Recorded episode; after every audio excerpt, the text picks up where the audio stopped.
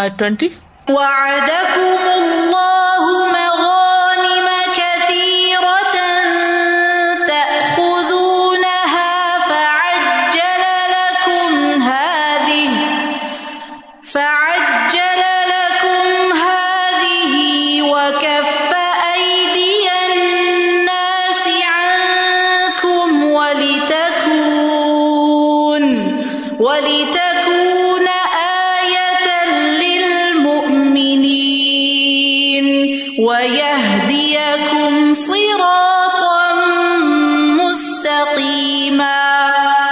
اللہ نے تم سے بہت سی غنیمتوں کا وعدہ کیا ہے۔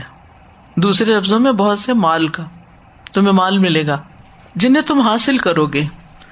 پھر اس نے تمہیں یہ جلدی عطا کر دی اور لوگوں کے ہاتھ تم سے روک دیے اور تاکہ یہ ایمان والوں کے لیے ایک نشانی بنے اور تاکہ وہ تمہیں سیدھے رستے پر چلائے۔ وعد کم اللہ مغانی مکثیر یعنی جو تم ان کے ان اوقات میں حاصل کرو گے جنہیں اللہ نے تمہاری تقدیر میں لکھ دیا ہے۔ لیکن خیبر کی غنیمتیں جلد مقدر کر دی فجل الکم حاضی ہی حاضی ہی کیا ہے؟ خیبر کی غنیمت۔ و کف عیدی اناسی انکم اور لوگوں کے ہاتھ تم سے روک دیے۔ یہ کون سے لوگ تھے؟ یعنی مکہ والے بھی تھے اور پیچھے جو گھر خالی تھے تو یہود بھی حملہ آور نہیں ہو سکے۔ اور تاکہ یہ ایمان والوں کے لیے ایک نشانی بن جائے۔ اور اللہ تمہیں سیدھے رستے پر چلائے تو بہرحال سلح ہدیبیہ جو تھی، یہ فتح مبینہ تھی۔ اگر کسی کو وکٹری کی اصل ڈیفینیشن دیکھنی ہے، تو وہ صلاح ہدیبیہ کے پورے واقعے کو اچھی طرح پڑھے۔ کہ کس طرح یہ ایک اخلاقی فتح بھی تھی اور یہ ایک یعنی بظاہر صلاح تھی، لیکن یہ ایک ایسا ٹرننگ پوائنٹ تھا کہ جس کے بعد مسلمانوں کے لیے فتوحات کے دروازے کھل گئے۔ تو وعد اللہ مغانی مکثیرتن آج اگر تمہیں عمرے کے بغیر واپس جانا پڑ رہا ہے تو اللہ سبحان تعالیٰ کا وعدہ ہے کہ وہ آئندہ تمہیں وقتاً فوقتاً بہت کچھ اب دے گا۔ اب تمہارے لیے آسانیوں کا راستہ کھل گیا۔ فاجل الکم حاضی۔ تو اجل الکم حاضی سے باز نے صلاح ادیبیہ بھی کہا کہ یہ تمہیں اس وقت جو وکٹری ملی ہے فتح مبینہ، اس کی طرف اشارہ ہے۔ قطع کہتے ہیں، اس سے مراد فتح مکہ ہے۔ حسن بصری کہتے ہیں اس سے مراد فتح ایران اور روم ہے۔ اور مجاہد کہتے ہیں اس سے مراد قیامت تک حاصل ہونے والی ہر فتح اور غنیمت ہے۔ وقف عیدی اناسی انکم اور لوگوں کے ہاتھ تم سے روک دیے۔ اس کے بارے میں بھی تین اقبال ہیں۔ نمبر ایک، مدینہ پر حملہ کرنے سے یہودیوں کے ہاتھ روک دیے، کیونکہ صحابہ تو سب ہدیبیہ کی طرف نکل گئے تھے۔ پیچھے سے وہ آتے خیبر کی طرف سے جہاں انہیں جلا وطن کیا گیا تھا، اور نہتی خواتین پر حملہ آور ہو جاتے۔ دوسرا یہ کہ قریش کے ہاتھوں کو روک دیا جب وہ مسلمان مدینہ سے ہدیبیہ کی طرف نکل کر گئے تھے یعنی وہاں جنگ نہیں ہوئی۔ تیسرا یہ کہ اوینا بن حسن اور مالک بن اوف قبیل اسد اور قبیل غطفان کے حلیف تھے۔ وہ آئے تاکہ خیبر والوں کی مدد کریں تو اللہ تعالیٰ نے ان کے دلوں میں خوف ڈال دیا، تو وہ شکست کھا کے نکل گئے۔ تو بہرحال اللہ سبحان تعالیٰ نے مسلمانوں کی مدد کرنے کے خاص انتظامات فرمائے اور ان کو محفوظ رکھا۔ ولی تکون آیا تلمنین اور تاکہ یہ مومنوں کے لیے ایک نشانی بن جائے۔ یعنی یہود کو اس کام سے پھیر دینا ایک نشانی بن جائے، اور پھر ان کا تمہارے ہاتھوں خیبر میں شکست کھانا۔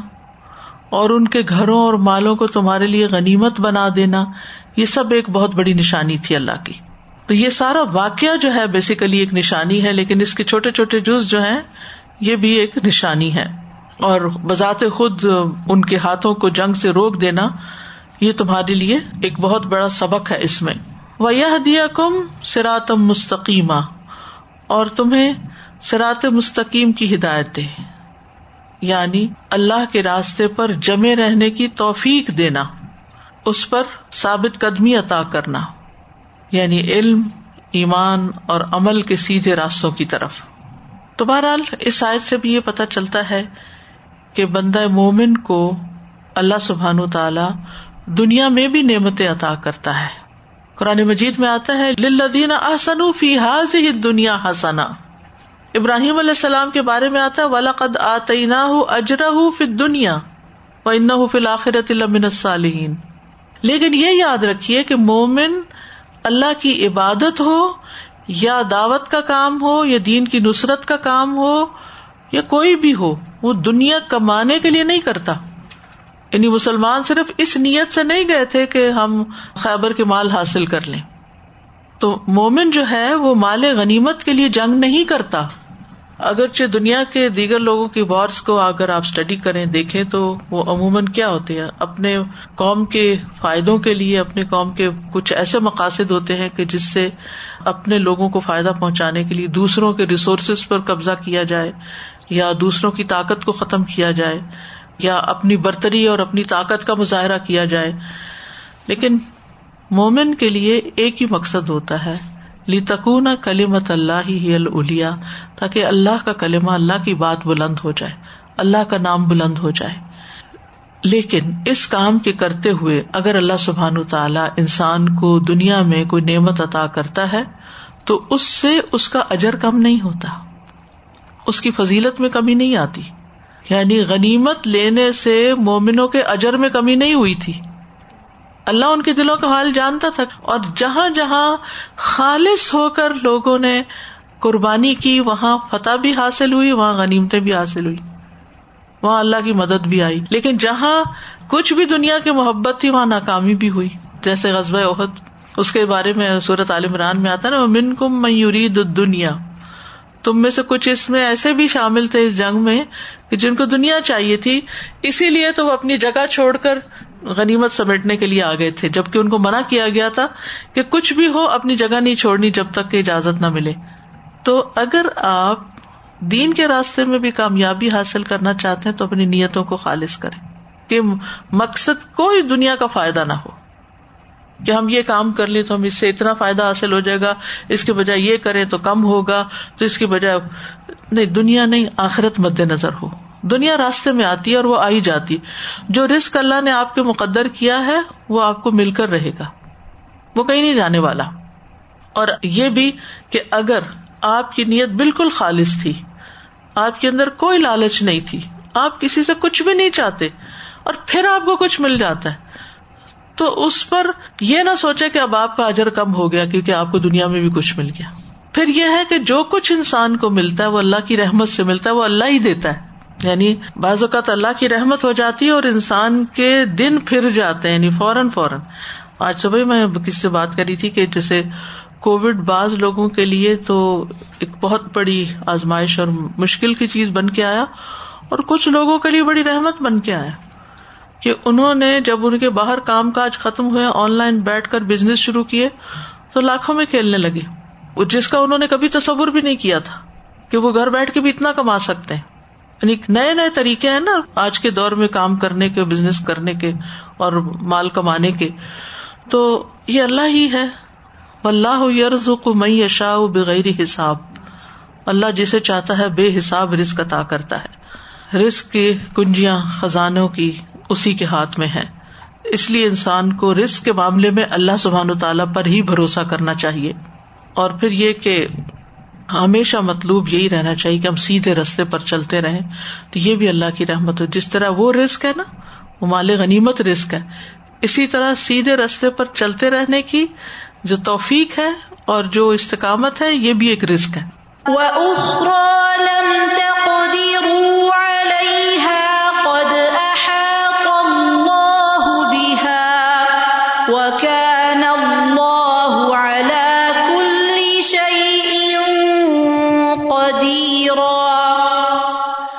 اور کئی اور غنیمتوں کا بھی جن پر تم قادر نہیں ہوئے۔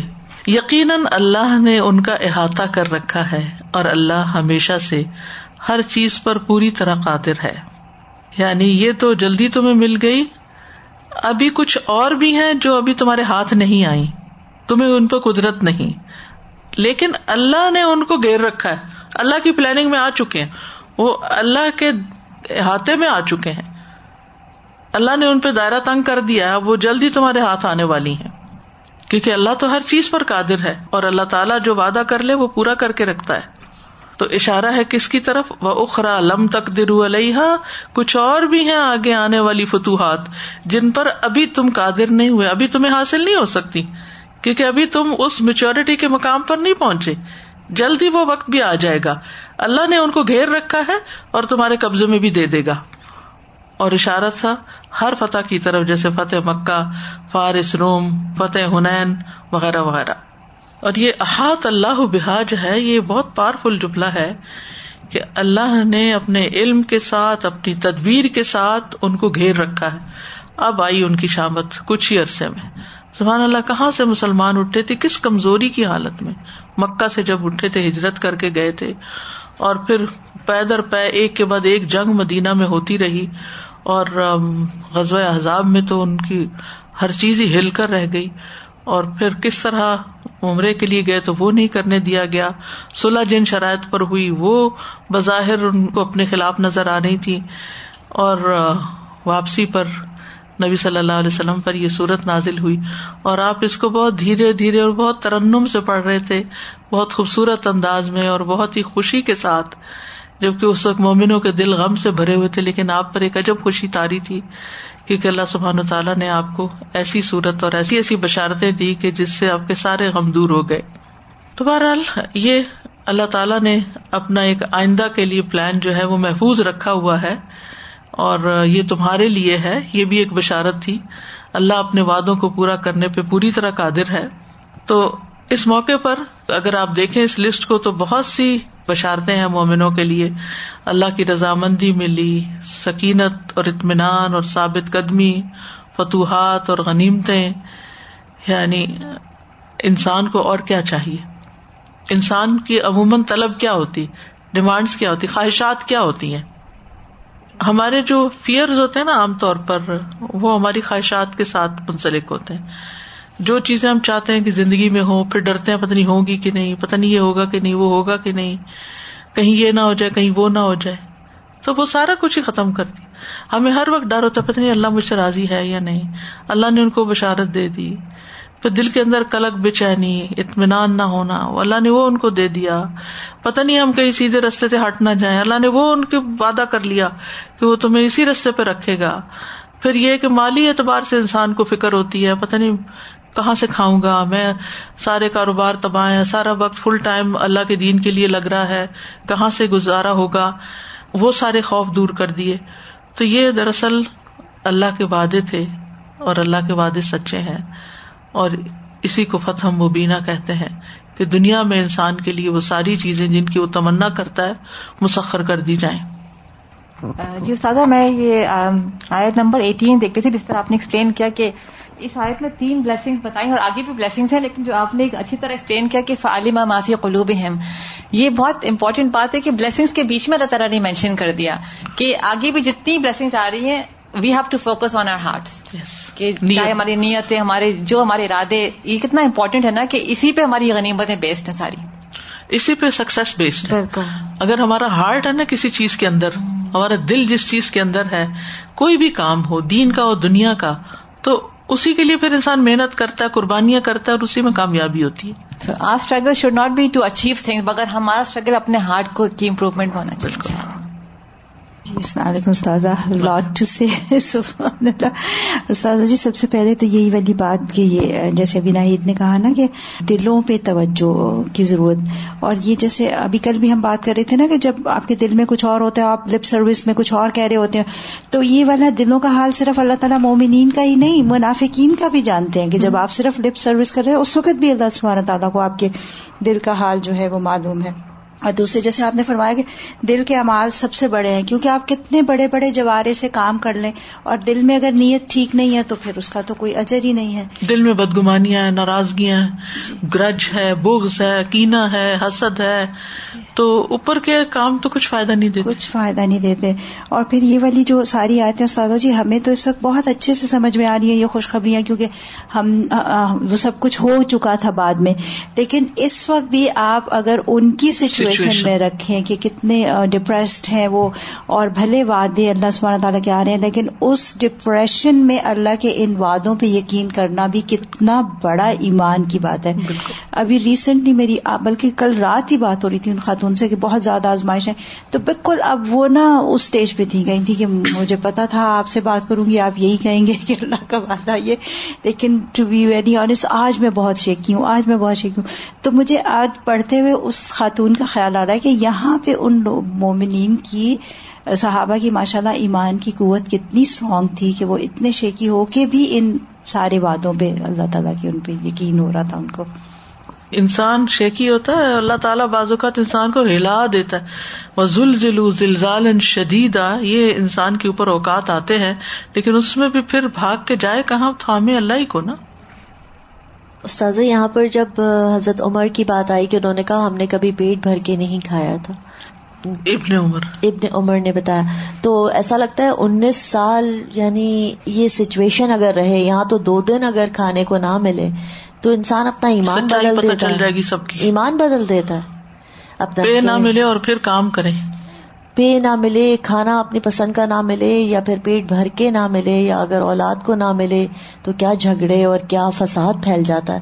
تو یہ ان کی قربانی بہت بڑی قربانی اگر دیکھا جائے، یہ بھوک کا جو آزمائش ہے اٹس ناٹ این ایزی آزمائش۔ اٹس اے ویری بگ آزمائش۔ اس پہ انسان اپنے ایمان چھوڑ دیتا ہے۔ دو مرتبہ آیا نا مکان مکثیرہ تو اتنی زیادہ شیورٹی آتی ہے نا کہ اللہ تعالیٰ جیسے کسی چیز کا وعدہ ایک تو چلے ہاں۔ آ رہا ہے بعد میں۔ اور پھر رضی اللہ ان المؤمنین۔ تو یہ ایسے الفاظ ہیں کہ انسان کے اندر ویسے ہی جذبہ پیدا کر دیتے ہیں۔ تو دنیا میں بھی کئی دفعہ جب آپ بہت زیادہ توکل کر رہے ہوتے ہیں تو اللہ تعالیٰ کوئی نہ کوئی خواب ایسی آ جاتی ہے۔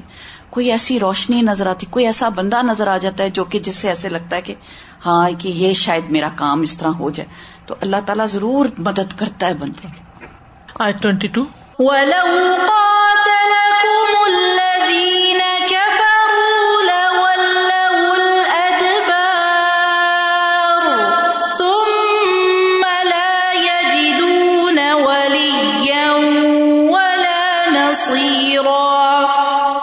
اور اگر وہ لوگ جنہوں نے کفر کیا تم سے لڑتے تو یقیناً پیٹ پھیر جاتے۔ پھر وہ نہ کوئی حمایتی پائیں گے اور نہ کوئی مددگار۔ یعنی اگر قریش کے کافر مکہ میں تمہارے ساتھ جنگ کرتے یعنی ہدیبیہ کے اندر بیت ہونے کے بعد اگر مسلمان چلے جاتے لڑنے کے لیے اور کفار کے ساتھ لڑائی ہوتی تو وہ شکست کھا کر بھاگ جاتے۔ لول لول ادبار۔ جنگ میں پیٹ پھیرنا کا مطلب ہے کہ میں سرنڈر کر رہا ہوں، جا رہا ہوں۔ یعنی تمہاری طرف پشت پھیر کر بھاگ جاتے۔ جیسے جنگ میں شکست خوردہ شخص بھاگتا ہے۔ پھر وہ اللہ کے سوا کسی کو بھی اپنا دوست اور مددگار نہ پاتے، جو تمہارے خلاف جنگ میں ان کی مدد کرتا۔ یعنی کسی قبیلے کی طرف سے، کسی اور گروہ کی طرف سے ان کو کوئی بھی مدد دینے کے لیے نہ آتا۔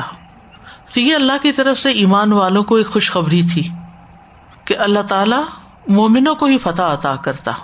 یعنی اگر کفار نے ان کا مقابلہ کیا اور ان کے ساتھ جنگ کی، تو پھر اللہ تعالیٰ مومنوں کی ہی مدد کرے گا۔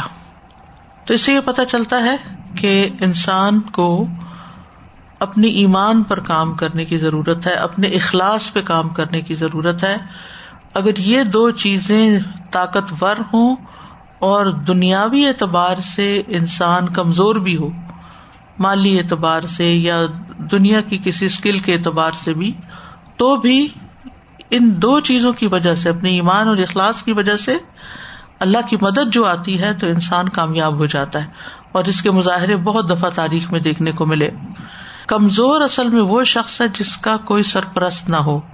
اور خصوصاً جسے اللہ تعالی کی سرپرستی اور مدد حاصل نہ ہو۔ اصل کمزور وہ ہوتا ہے جس کا اللہ سرپرست نہ بنے۔ اور بے یار و مددگار وہی ہوتا ہے جس کی اللہ مدد نہ کرے۔ کیونکہ ایسا انسان خود بھی اللہ سے دور ہوتا ہے اور دوسروں کو بھی اللہ کے راستے سے روکتا ہے۔ سنت اللہ التي قد خلت من قبل ولن تجد لسنت اللہ کے اس طریقے کے مطابق جو پہلے گزر چکا ہے، اور تو اللہ کے طریقے میں ہرگز کوئی تبدیلی نہ پائے گا۔ اللہ کا طریقہ کیا ہے جو اس نے پہلے بھی مخلوقات میں جاری کیا ہے؟ کہ وہ اپنے لشکر کو مدد دیتا ہے اور اپنے دشمنوں کو شکست دیتا ہے۔ تو نبی صلی اللہ علیہ وسلم کو تسلی دی جا رہی ہے، ولن تجیدا ارے نبی، آپ ہرگز نہیں پائیں گے لسنت اللہ تبدیلا، اللہ کے طریقے میں کوئی تبدیلی۔ اول روز سے یا اللہ کا فیصلہ یا اللہ کا طریقہ یہی رہا ہے۔ کتب اللہ اغلبن انا و رسولی اللہ نے لکھ دیا ہے کہ ضرور بے ضرور میں غالب رہوں گا اور میرے رسول۔ یہ صورت المجادلہ میں آتا ہے۔ تو مخلوق کے بارے میں یہ اللہ کا طریقہ رہا ہے کہ مومن بندوں کو دشمنوں کے مقابلے میں فتح دیتا ہے۔ لیکن اس کی شرائط کیا ہے انسان کے اندر ایمان اور اخلاص ہو۔ تو یہ جو بات ہے، اس سے ایمان والوں کے دل میں ایک خوشی پیدا ہوتی ہے۔ اور جس کے اندر جتنا ایمان اور توکل اور یقین ہوتا ہے، اتنا اس کو اطمینان ہوتا ہے کہ مجھے اللہ کی مدد حاصل ہے۔